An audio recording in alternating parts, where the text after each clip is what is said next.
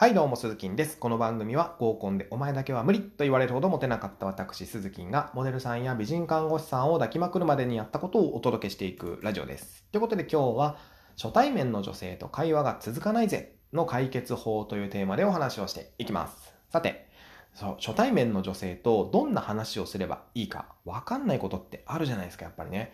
えーそんな時って、えー趣味はとか、好きなお酒はとか、好きな漫画は、好きな映画は、好きな音楽はとかね、会話が続かない時っていうのは、もうちょっとこう、どもりながらね、こんな感じで当たり障りのない質問に落ち着いていくと思うんですよ。でもこれじゃあ、僕らね、イケメンじゃない部族としてはですよ、女性に覚えてもらうことができませんので、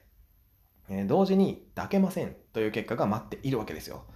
まあそんなこと言ってもさ、何話したらいいかわかんないんだよって人もね、いるかもしれませんけども、では質問ですけども、初対面の女性とデートするまでに、あなたはその女性と1ミリも会話してないんですかと。そんなことないわけじゃないですか。絶対何かしら会話するわけですよ。いきなりね、いきなり、えー何月何日の何時にどこどこで会いましょうみたいなね、あのメッセージを送るわけないじゃないですか。ね。で、そんな会話しないじゃないですか。で、マッチングアプリで出会っているんであれば、女性のプロフィール欄に何かしらヒントが書いてあるはずなんですよね。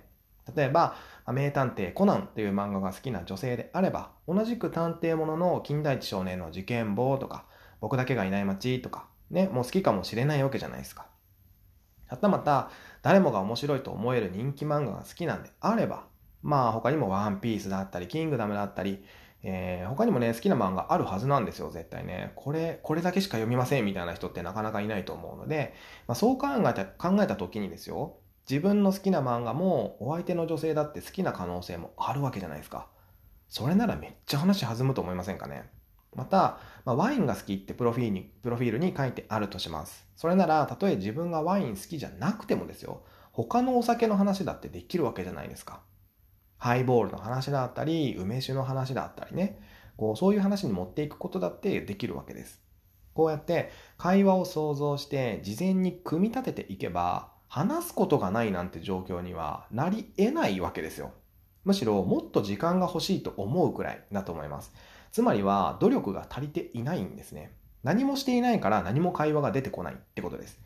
えーまあ、例えば会社でプレゼンとかするときってプレゼン資料を作るじゃないですか。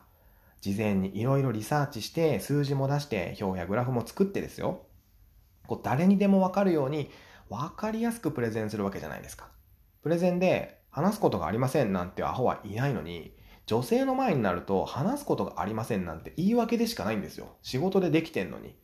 そんなね、何の努力もしてないから。えーってことですね。えーそりゃ、何の努力もしてないんだから、何の会話も出てこなくても当然ですよ。ね、会話の引き出しが空っぽなんですから。